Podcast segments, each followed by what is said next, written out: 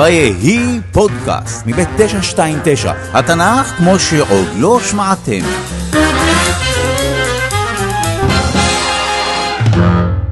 זהו הסיפור על יציאת מצרים.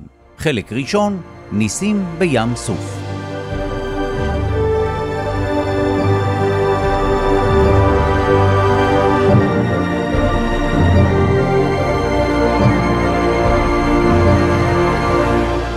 אלוהים הבטיח שהוא יכה את מצרים ויוציא את עם ישראל משם. וכך קרה. באמצע הלילה משה ואהרון הוציאו את בני ישראל ממצרים.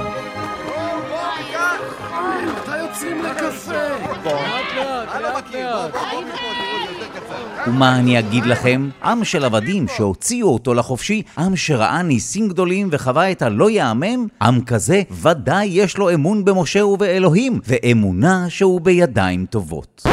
תגיד, משה, אין קברים במצרים שהבאת אותנו למות כאן? כן, מה עשית לנו? אמרנו לך עוד במצרים, עזוב אותנו עם הרעיונות המוזרים שלך ותן לנו להמשיך להיות עבדים! או שלא, אני אסביר מה קרה כאן. בני ישראל יצאו ממצרים, ואם אתם זוכרים, הם הלכו כשבראש המחנה מוביל אותם ביום עמוד ענן, ובלילה מאיר להם עמוד של אש. ואז בני ישראל חנו, כמו שאלוהים ביקש מהם, על שפת ים סוף.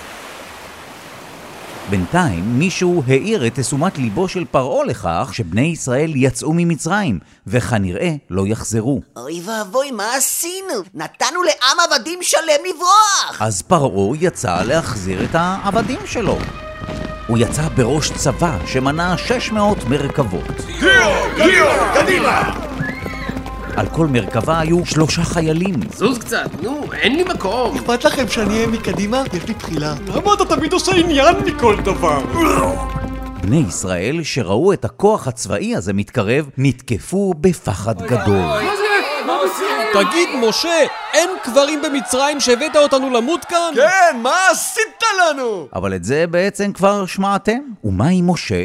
משה נשמע כאילו הוא לא התרגש מכל העניין. אתם רואים את המצרים? בזכות אלוהים, אתם לא תראו אותם יותר.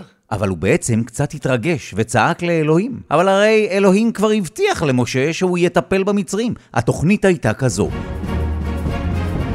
בלילה עמוד הענן הפריד בין הצבא המצרי לבני ישראל. משה היטה את המטה שלו על הים, ואלוהים ייבש את הים בעזרת רוח חזקה. וכך ישראל עברו בחרבה, כשמים מקיפים אותם מימינם ומשמאלם. הצבא המצרי עשה מה שצבא מצרי אמור לעשות, ויצא לרדוף אחרי בני ישראל. תפסו אותם! קדימה, להסתער! כן, מלכי, אין בעיה. קדימה, להסתער! אלא שאז אלוהים גרם לי מהומה בצבא המצרי, וניתק את גלגלי המרכבות. עזבו אותם! אחורה ברב! כן, מלכי, אין בעיה.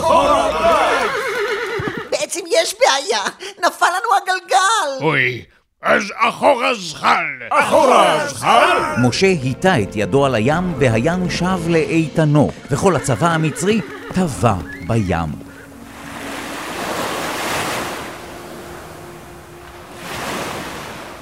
כל עם ישראל ראה את הנס הזה קורה, וכולם האמינו באלוהים ובמשה עבדו. כולם פצחו בשירה, ומרים, אחותם של משה ואהרון, הנהיגה את כל הנשים שהצטרפו בתופים ובמחולות. הסוף. תגיד, משה, הבאת אותנו כאן למדבר למות? כן, מה עשית לנו? אמרנו לך עוד במצרים, אנחנו מעדיפים להישאר כאן, יש לנו בשר והכל סבבה! שלא הסוף. חלק שני, נס המן והסלב. בהמשך המסע במדבר, בני ישראל פחדו שלא יהיה להם אוכל, אז גם כאן אלוהים עשה נס. בבוקר ירד מאכל מסתורי מהשמיים. סוג של לחם שנקרא לו מן. אתם מוזמנים ללקט אותו. ובערב המחנה יתמלא בציפורים מדבריות שנקראות צלב. אתם מוזמנים לבשל אותן. יש משהו צמחוני? אה, לא. לא משנה, אני לא צמחוני גם ככה, סתם שאלתי. ובלי גלוטן?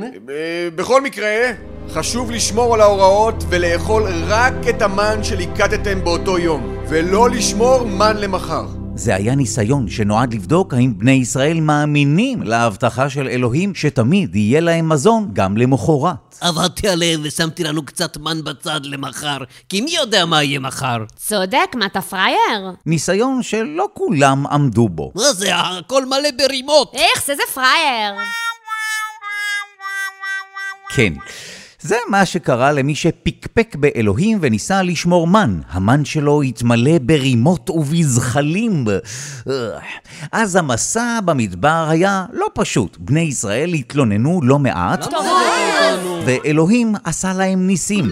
תזכרו את הניסים האלה, נדבר עליהם אחר כך. אבל עכשיו, חלק שלישי, חטא המרגלים. המסע במדבר המשיך, ובני ישראל קיבלו את התורה, ואולי אתם זוכרים, שם הם חטאו בחטא עגל הזהב. בכל מקרה, כשבני ישראל כבר היו ממש קרובים לארץ המובטחת, ארץ כנען, אלוהים ציווה על משה לשלוח 12 אנשים לתור את הארץ, אחד מכל שבט. אוקיי, שימו לב. אני רוצה שתטורו את הארץ. אין בעיה, עלייך, עלייך. רגע, לא סיימתי. רגע, בואו, הוא לא סיים, הוא לא סיים, בואו, בואו. אני רוצה שתבדקו מי העם שיושב שם בכנען, האם הוא חזק או רפה, מועט או רב. אין בעיה, סגור, סגור. ראינו. רגע, לא סיימתי. חבר'ה, נו, הוא לא? סיים? אתה רואה שהבן אדם עוד לא מדבר, סיים. שקט. אני מציע שהפעם תקשיבו עד הסוף, כן? חבל על כל ה- הלוך ושוב הזה. איפה הייתי? אה, תבדקו אם הארץ טובה או רעה, האם הכנענים יושבים בערים עם חומה או בלי חומה, האם הארץ פוריה או לא, וגם אה, יהיה נחמד אם תביאו פירות מכנען. אה, במיוחד ענבים, אה, זו בדיוק העונה. נראה לי הוא סיים. סיים, יאללה, היינו פה. יאללה, יאללה. זזנו. אני בא איתך. אז המרגלים יצאו לטור את הארץ, והם באמת אספו הרבה מידע, וגם הביאו פירות. וביניהם, אשכול ענבים כל כך גדול, ששני אנשים היו צריכים לשאת אותו בעזרת מוט. אולי אתם מכירים את התמונה הזו של שניים סוחבים אשכול ענק של ענבים. בכל מקרה, אחרי 40 יום המרגלים חזרו מכנען, אספו את כל עדת בני ישראל, וסיפרו להם. מדובר בארץ זבת חלב ודבש, והנה תראו, הבאנו פירות. נהדר! באמת דיווח מושלם. זאת אומרת, הוא היה יכול להיות מושלם אם הוא היה נגמר שם, אבל המרגלים המשיכו לדבר. אבל שמעו, אין לנו סיכוי לכבוש את הארץ שם. יש שם ערים בצורות. וענקים! וענק... אוי, אני רציתי לספר להם על הענקים. מה עכשיו? מזל שאחד המרגלים, כלב בן יפונה משבט יהודה, היה שם כדי להרגיע את העם. חברים, מה קרה לכם? עלו נעלה ונכבוש את הארץ, הכל בסדר. אין ספק מילים כדורבנות, מילים שאמורות להרגיע את העם. הכל אבוד! אכלנו אותה! ספרו לנו עוד על הענקים! טוב, אולי זה היה עובד על עם אחר, שאר המרגלים המשיכו להפחיד את העם. הארץ הזאת היא ארץ אוכלת יושביה. ארץ מסוכנת למתגוררים בה. וגרים בה ענקים? מה זה ענקים? אנחנו לידם קטנים כמו... חגבים! אני רציתי להגיד חגבים.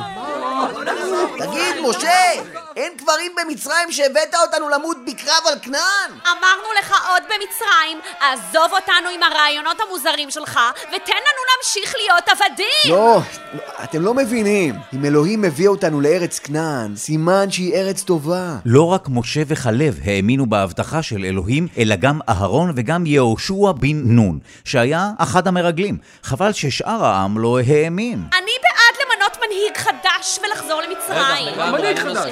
אוקיי, כל העניין הזה מאוד הכעיס את אלוהים. הוא הודיע למשה שהוא עומד להרוג את כל העם ולהתחיל הכל מחדש, עם עם אחר. משה התפלל לאלוהים, ואלוהים סלח לעם. אוקיי, תשמעו, אנחנו לא נכנסים לכנען, אנחנו חוזרים למדבר. יש! שם כולכם תמותו. אבל לא כולכם תמותו. יש! רק מי שהיום בני פחות מ-20 ישרדו, וכמובן גם כלב בן יפונה ויהושע בן נון. אני חוגג יום הולדת 20 מחר, אז אני עוד לא יודע מה אני מרגיש לגבי זה. אלוהים אמר שאתם הדור שראה את כל הניסים שהוא עשה במצרים, ואם אתם עדיין לא מאמינים בו אחרי כל הניסים האלו, כנראה שאתם לא יכולים להיכנס לכנען. אוקיי, אולי זה לא נשמע כאילו אלוהים באמת סלח, אבל בכל מקרה, זו הסיבה שהמסע במדבר ארך 40 שנה. 40 שנה! אז נגזר על דור שלם למות במדבר. אבל מה עם משה? למה הוא לא נכנס לכנען? אה, עשיתי לכם ספוילר. אז הנה. החלק הרביעי והאחרון, ומשה היכה בסלע. אנחנו חוזרים למשה ולבני ישראל בשנתם ה-40 במדבר, ואני מזכיר לכם שמדובר כבר בדור חדש לגמרי. תגיד, משה, אין קברים במצרים שהבאת אותנו למות כאן בצמא? כן, מה עשית לנו? הדור שלפנינו אמר לך עוד במצרים שתעזוב אותו עם הרעיונות המוזרים שלך ותן לנו להמשיך להיות דור עבדים! דור חדש לגמרי שנשמע, נו טוב, די כמו הדור הקודם. בכל מקרה, אלוהים ציווה על משה לדבר אל הסלע כדי שיצאו ממנו מים. אם מישהו היה עובר במחנה בני ישראל באותו יום, אולי הוא היה שומע שיחה כזו בין משה ואהרון. משה, אתה זוכר מה אתה צריך לעשות? כן, זוכר. להכות את הסלע עם המטה. לא, לא, לא, זה לא מה שאלוהים אמר. אלוהים אמר לדבר אל הסלע. כן, להכות. לא, לא, לא, להכות זה מה שהיינו עושים פעם, זוכר?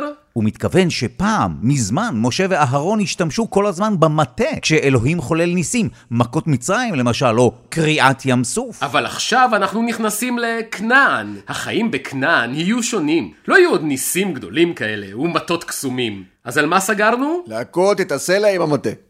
מעולה, זה מה שאני חשבתי. וזה מה שקרה. משה היכה בסלע במקום לדבר אליו, ולכן אלוהים אמר לו שהוא ואהרון לא יכניסו את בני ישראל לארץ כנען. הסוף. מה? כן, אנחנו צריכים לעצור כאן, אבל אני רוצה לשאול אתכם כמה שאלות.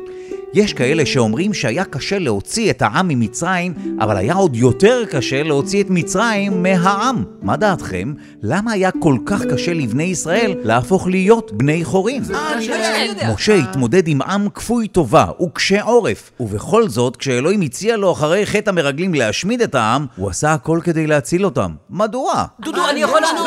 האם לדעתכם אלוהים העניש את משה, או שהוא פשוט חשב שמשה לא מתאים להכניס את העם לכנען? נכון. נתראה בפרק הבא. נתראה בפרק... אני רציתי לספר להם על הפרק הבא. די. Yeah.